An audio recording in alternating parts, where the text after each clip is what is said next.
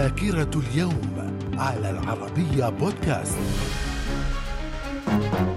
أهلا بكم وفي ذاكرة السادس عشر من أكتوبر من العام 1793 إعدام الملكة ماري أنطوانيت زوجة لويس السادس عشر ملك فرنسا بتهمة الخيانة. وفي العام 1924 القوات السعودية تدخل مدينة مكة بعد انسحاب الشريف حسين إلى جدة. من الذاكرة. وفي العام 1933 الملك فؤاد الأول يوقع مرسوما بتأسيس وإنشاء مجمع اللغة العربية بالقاهرة. ومن ذاكرة السادس عشر من أكتوبر من العام 1945 تأسيس منظمة الأغذية والزراعة الفاو. وفي العام 1965 الرئيس التونسي الحبيب بورقيبة يقترح فتح حوار مباشر بين الإسرائيليين والفلسطينيين. من الذاكرة. وفي العام 1970 محمد أنور السادات يتولى رئاسة مصر رسميا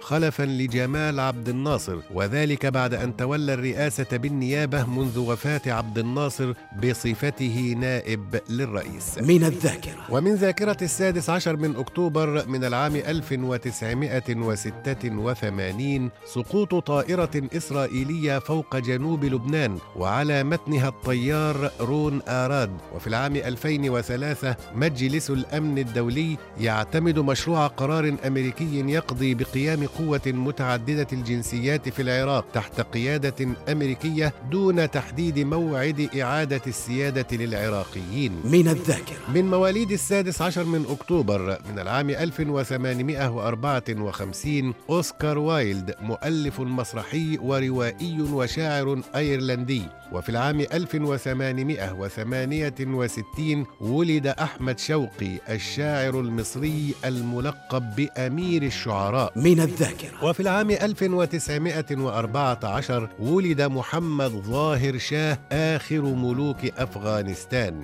وفي السادس عشر من أكتوبر من كل عام يحتفل باليوم العالمي للتغذية. من الذاكرة. إلى اللقاء.